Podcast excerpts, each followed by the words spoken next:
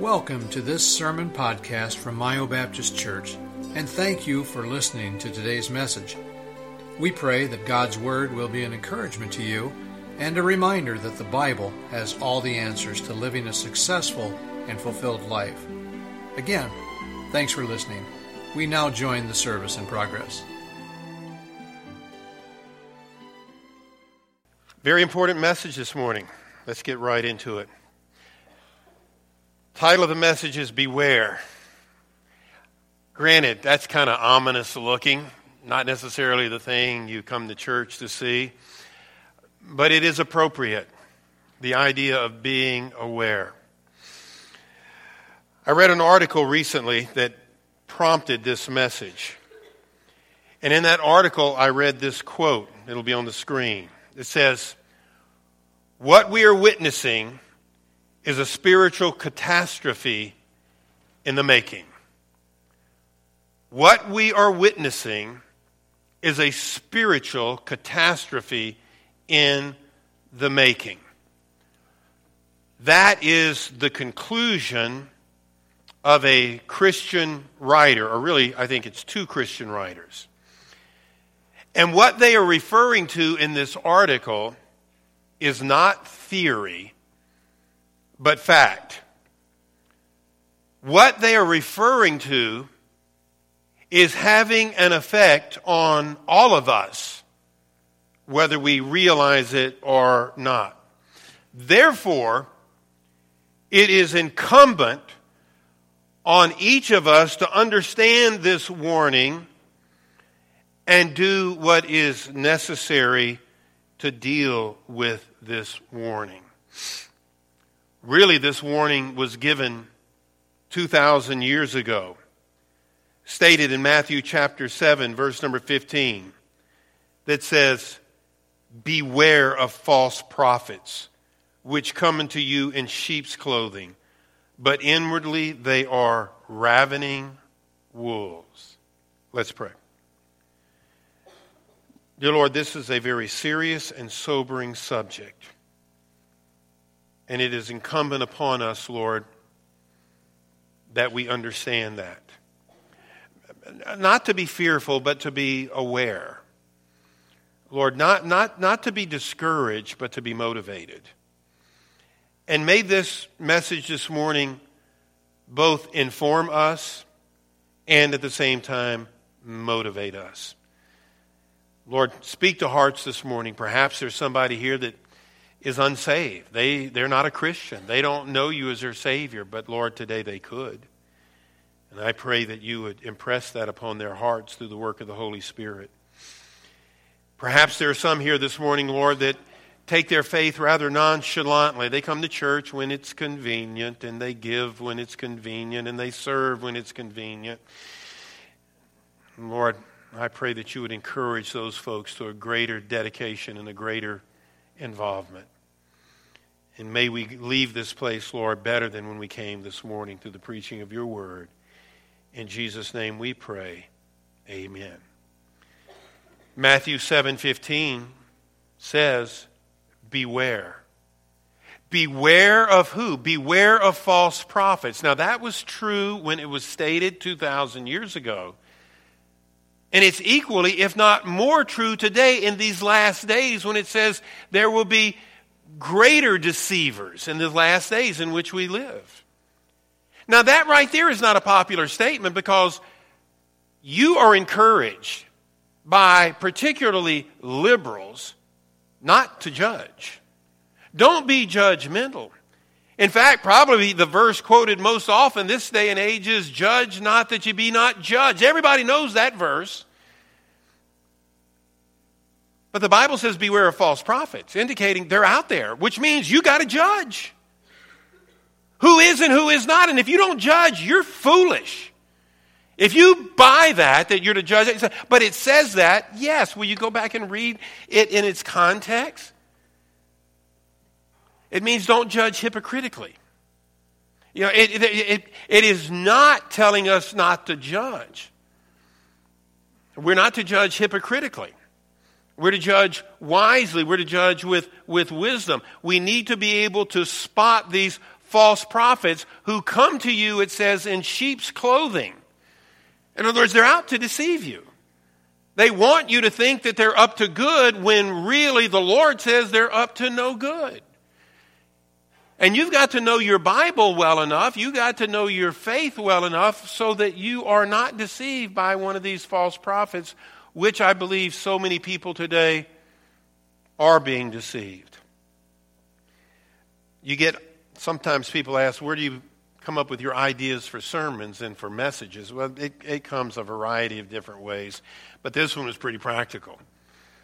I read this article and I said, I got to preach on this. I got to preach on this. I read an article entitled Church Going Kids and Christianity, written by Ed Vitagliano. And it's not an old article. This article was posted December 12th, 2016. And I'm not going to read the whole article, we don't have time, but I want to give you enough of the article that you know where he's coming from. It says, We've all seen the videos. High school and college kids who know less about our constitutional form of government than they do about what the Kardashians ate for breakfast that day. However, the troubling state of our Christian youth is even more serious than a lack of historical or political knowledge. Studies are continuing to confirm that vast swaths of church going kids know very little about their Christian faith.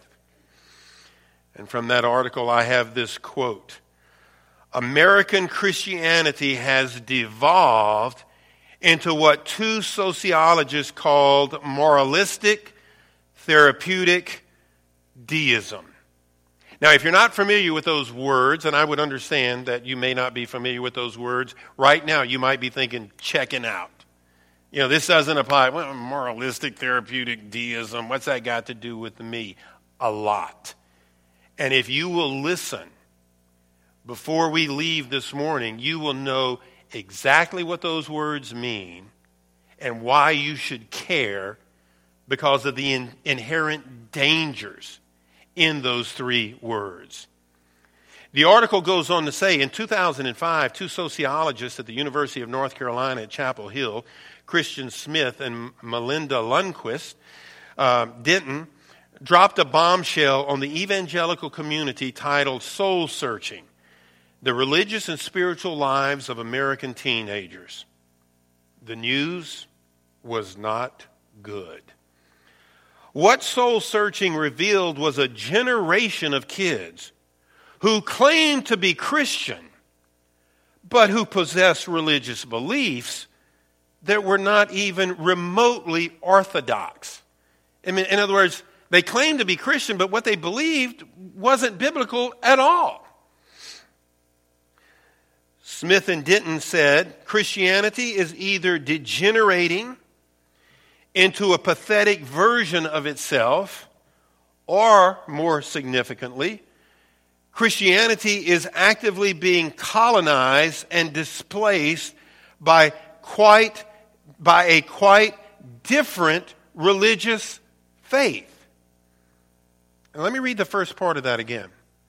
They said Christianity is either degenerating into a pathetic version of itself. Now, let's stop right there in their studies, they're saying Christianity is degenerating into a pathetic version of itself. Folks, that confirms what Ken Ham has been teaching for years. Ken Ham is the organizer, you know, the man behind the Creation Museum in Kentucky. He is the man behind the new uh, Ark Encounter, you know, the life size, you know, Ark that they built in Kentucky. I've only seen it on video, but it is an amazing structure, huge beyond words. You know, and I look forward to, I've been to the Creation Museum, and I look forward someday of going down and, and seeing the Ark. But back to Ken Ham. Ken Ham has talked about the fact that why is America going secular? More churches than ever, more Christian schools than ever, more Christian programming on radio and TV than ever, and yet Christianity is losing, losing in a big way, as was demonstrated yesterday. As was demonstrated yesterday. More about that this afternoon, perhaps. Maybe I'll go there, maybe not. I sure want to go there, but maybe I will, maybe I won't. And Ken Ham is saying, why isn't all of this Christianity having an impact on our nation? More Christian TV channels than ever, more Christian radio stations than ever, more. They didn't have all that when I was a kid. They didn't have Christian TV when I was a kid. Didn't have Christian radio stations when I, when I was a kid. Didn't didn't have near the Christian. You know, Pensacola. Bob, you know, well, I don't know about Bob Jones, but so many of them have come into existence since then. So what's going wrong? I, I think what I just read describes it to a T and confirms what Ken Ham is saying. It's degenerating into a pathetic version of itself. It's becoming something quite different. So it is ineffective. It's been watered down, our faith. It's been compromised. Therefore, is of little use and of little value. The article goes on to say, what was that colonizing faith?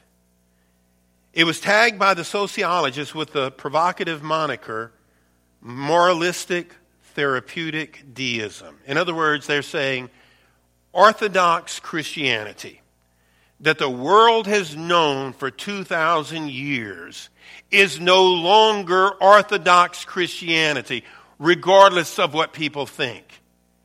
They are saying that now it can be described more as moralistic, therapeutic deism.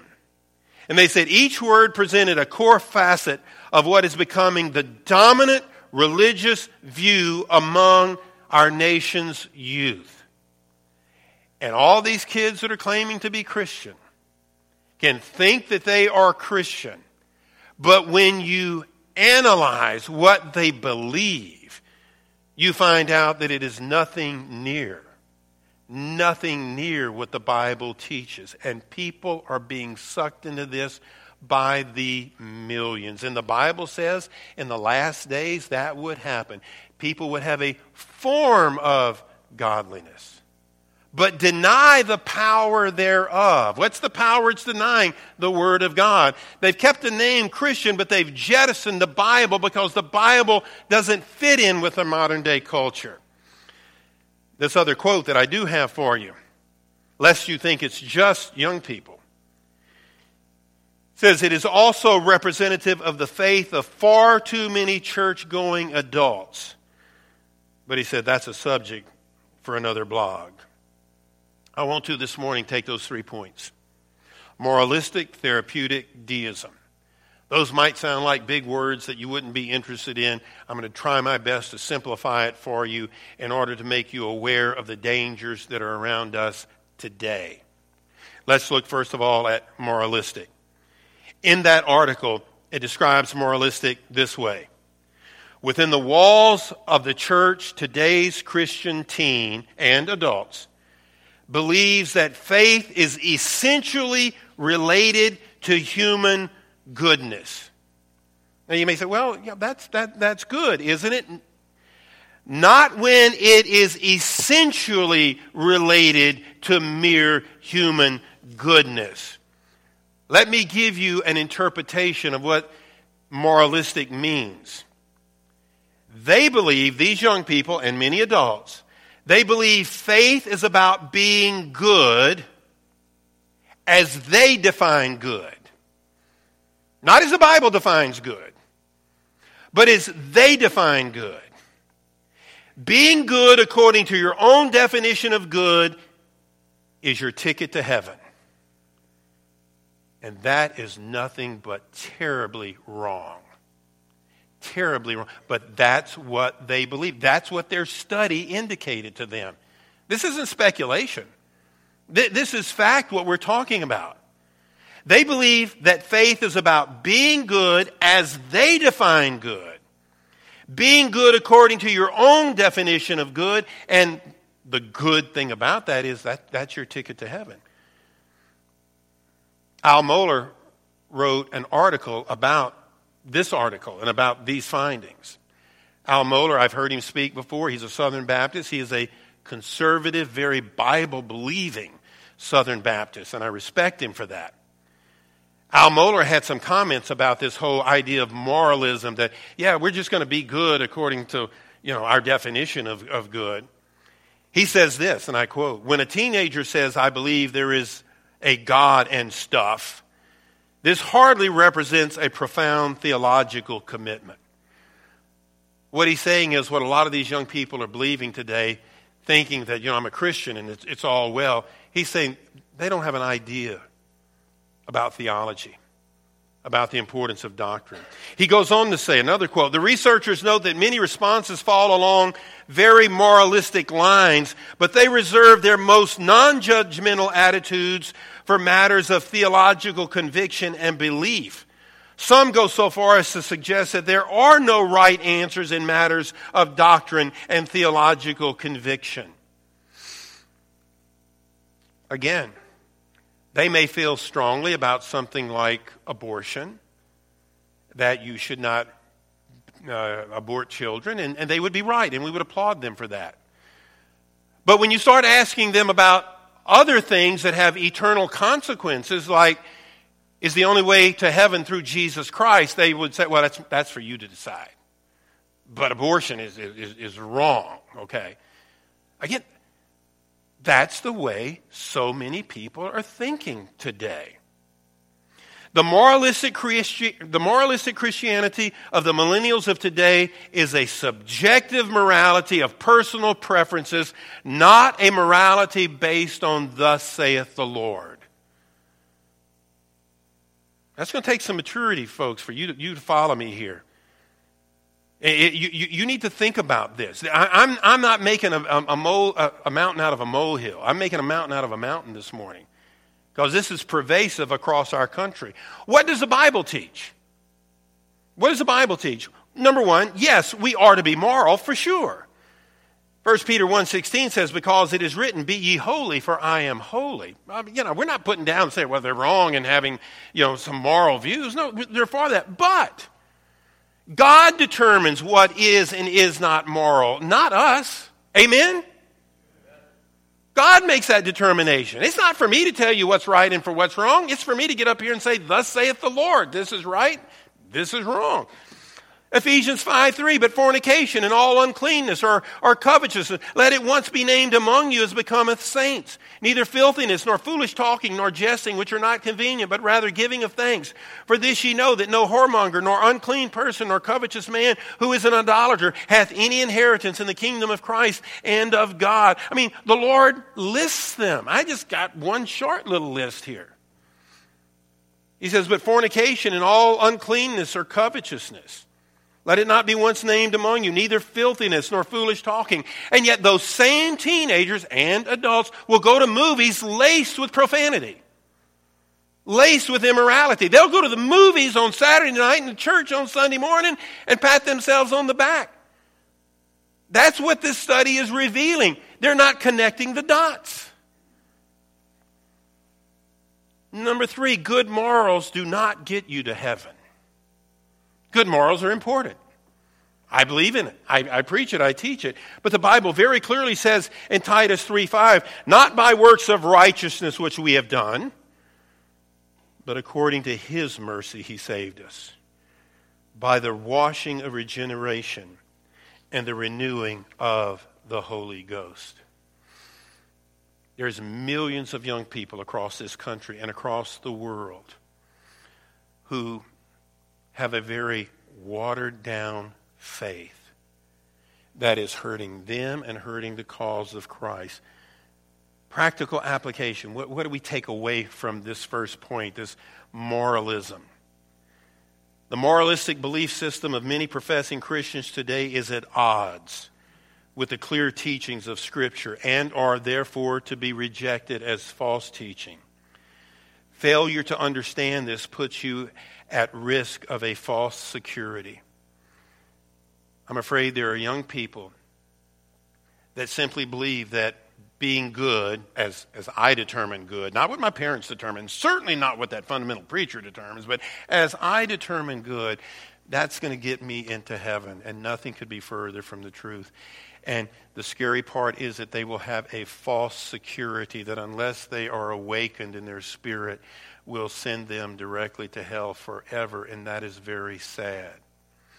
Folks, they come to the knowledge of Jesus through the Bible. But yet they are either ignorant of or reject so much of the Bible because it doesn't fit into the uh, modern American culture and, and, and mindset. But you can't do that. You can't take the Jesus part of the Bible and the love part of the Bible that you like and reject the rest, claiming that it might be wrong, because if that part might be wrong, the part that you believe in might be wrong. You follow me? It's all or nothing. It's all or nothing. You have to understand, and that's in your benefit to understand that. That's where the blessings come. It's not like I'm imposing on you some, oh, I got to believe it all. You know, I've never met a person that said, you know, I became a dedicated Christian following the Lord, loving the Lord, serving the Lord, and oh, was it a terrible mistake? I've met people that said, I wasted my life. I should have been saved earlier. I should have been more committed earlier. I should have been dedicated earlier. They describe the modern belief system as purely moralistic. And we've explained the problems with that. The second word they used was therapeutic. That article says concerning this aspect of the way people are believing today, says somewhere along the line, church going kids have missed the point about the Christian faith. Rather than it being a relationship with God by which a disciple is joined to Christ, follows him, and becomes more and more like him, the modern younger evangelical has his view of religion, it makes me feel happy. That's quoting from the article. In other words, Christianity, or more properly, churchianity, is a religious form of therapy.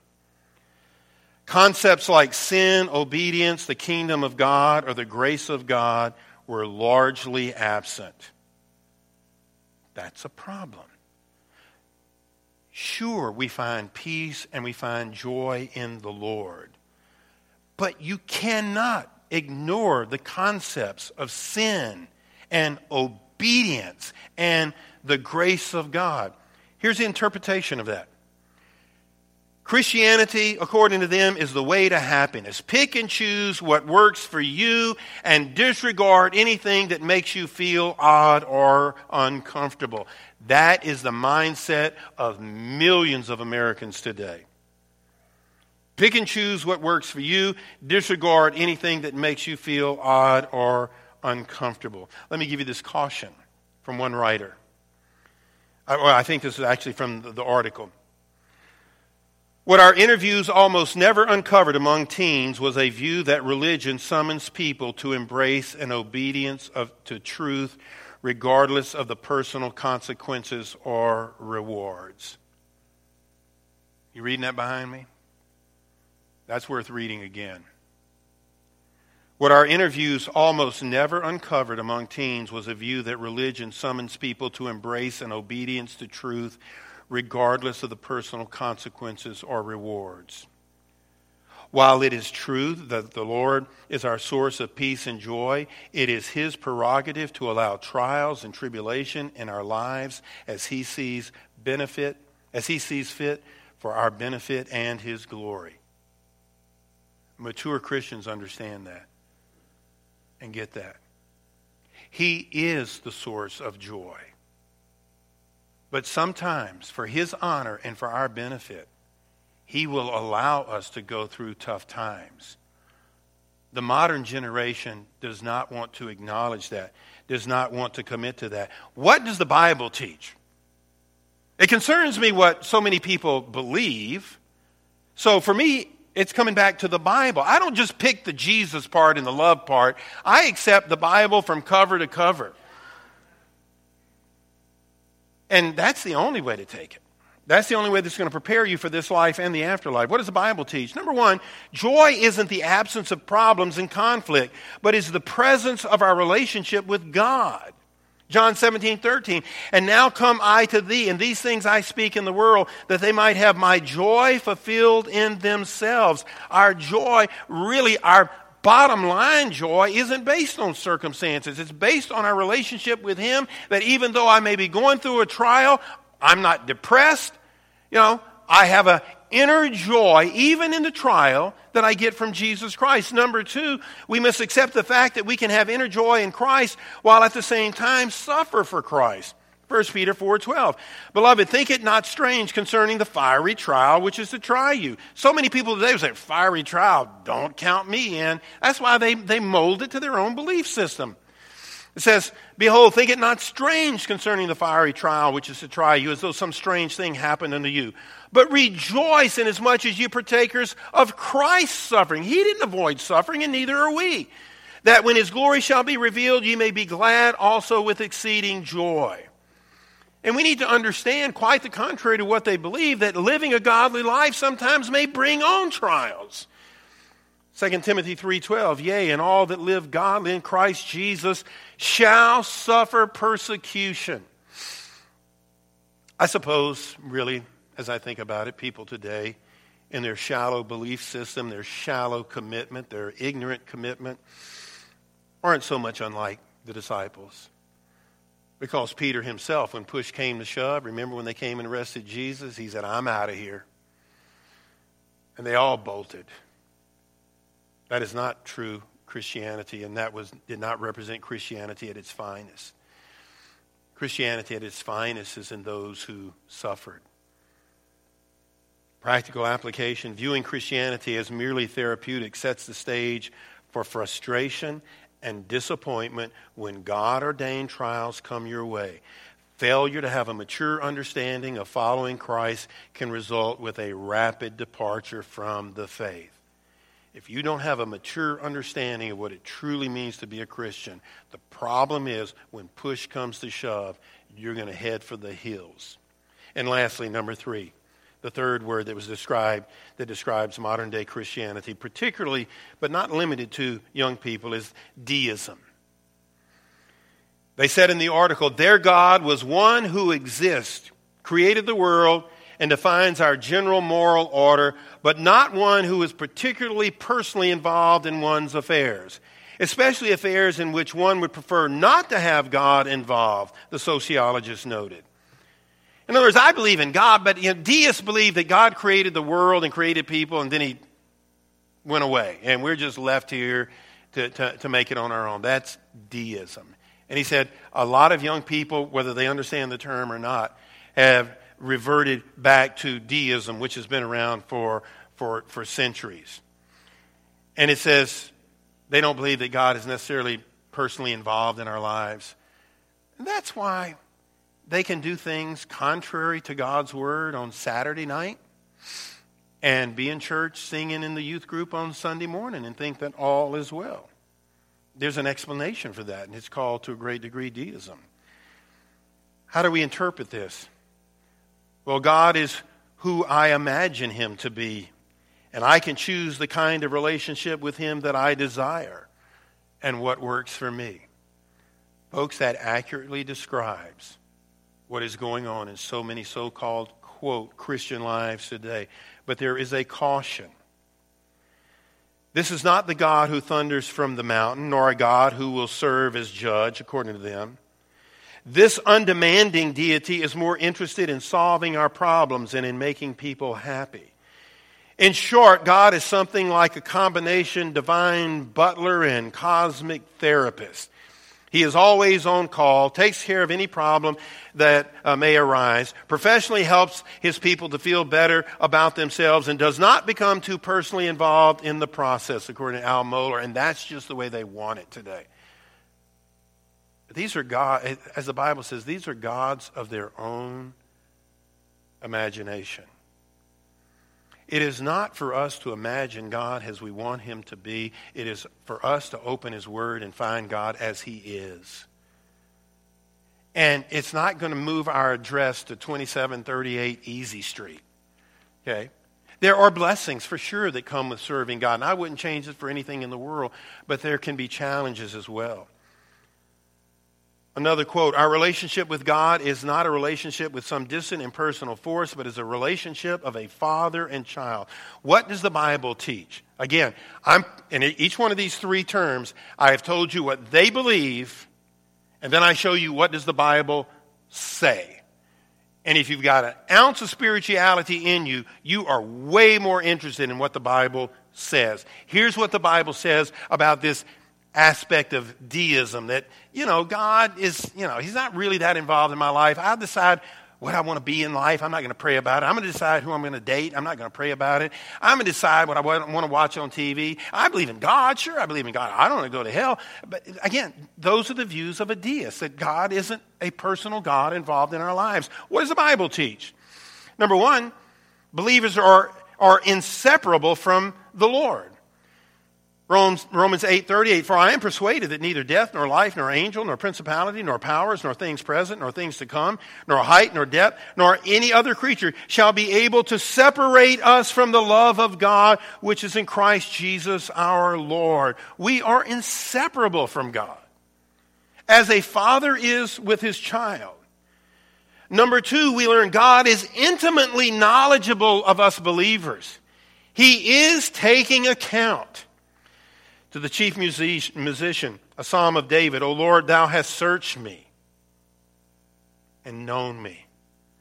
Thou knowest my downsitting and my uprising. Thou understandest my thought afar off. Thou compasseth my path and my lying down, and art acquainted with all my ways. For there is not a word in my tongue, but, O Lord, thou knowest it altogether. I would tell those young people, He's watching. He's keeping record. And that's in your benefit. Because the, the, the watered down Christian life that you are living is going to be so ill effective in your life. You're, you're not going to reap the benefits. He's, he's, God doesn't bless compromise. And number three, God is involved in our everyday life. The steps of a good man are ordered by the Lord, and he delighteth in his way. It does matter where you are on Saturday night, just using that as an example, and who you're with and what you're doing. It does matter how you dress. It does matter what you're reading. It all matters. if that is too burdensome for you, then you're just going to miss out on the blessings that come from loving God and understanding that He loves you enough to be involved in your life. Our practical application. The idea that man can operate independent of God and unanswerable to God comes from man, not God. This false concept guarantees the judgment of God on all who believe this lie and live a reckless life unguided by a very personal God. So that is why, as I close, in that article it said, I quote, what we are witnessing is a spiritual catastrophe in the making. And this watered down, anemic version of Christianity is being way more influ- is being way more influenced by the world because of its lack of capacity to influence the world. We're to be salt and light to the world. But the world is coming around, circling us, and picking us off by the millions in this watered down, totally inaccurate understanding of Bible Christianity. Last quote. Christian Smith and his colleagues have performed an enormous service for the Church of the Lord Jesus Christ in identifying moralistic, therapeutic deism as the dominant religion of this American age. Our responsibility is to prepare the church to respond to this new religion, understanding that it represents the greatest competitor to biblical Christianity and it is found in liberal Christians and liberal churches. By liberal, I mean they do not believe the Bible from cover to cover. They'll tell you they believe the Bible until you start pinning them down. They will tell you, all of these compromising Christians out there will tell you, you ask them, do you believe the Bible? They believe that, they'll say, oh, sure, we believe the Bible. And you'll go away and you'll come back to me and say, but Pastor, you're wrong. I mean, yeah, they don't live like us, but they, they believe the Bible. And I would tell you, ask them if they believe the Genesis account of creation. Do you believe, young people, that the world is millions of years old? Well, of course it is. Science has proven that. Then the Bible doesn't say that. Do you believe that part of the Bible? No. And again, confirming what I've been saying all morning. You're in big trouble if you start picking and choosing in the Bible what you want to believe. If you start writing off some of it as untrue or just mistakes that were made, errors and what have you, then how do you know that what you cling to is true? Folks, I believe it's all true. And I, there is no other rational approach to take. But we got more irrationality going around this country today than I've ever seen in my lifetime. What I am suggesting as I close, folks, is not that in following the Bible and believing it from cover to cover, it's going to make life miserable for you. Quite the opposite. But it is so, look, I'll close with this. Years ago, I had the privilege for the first time of meeting Dr. Bob Jones III. You know, Bob Jones University, this is Dr. Bob Jones III, who was the president at Bob Jones University. And I had the privilege of meeting with him in a pastor's office and just found him to be just a regular guy. And I, I, I guess I can say we're friends today, not close friends, but he, he knows me, I know him. But that was my first meeting with him, and I asked him, I said, What is the greatest challenge? I never will forget. I asked him this question and this was 24, 23 years ago.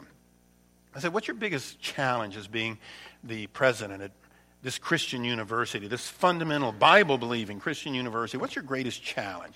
And I've shared this with you. His, his, answer, he paused, he thought about it for a second, and he said, My biggest challenge, he said, getting it right.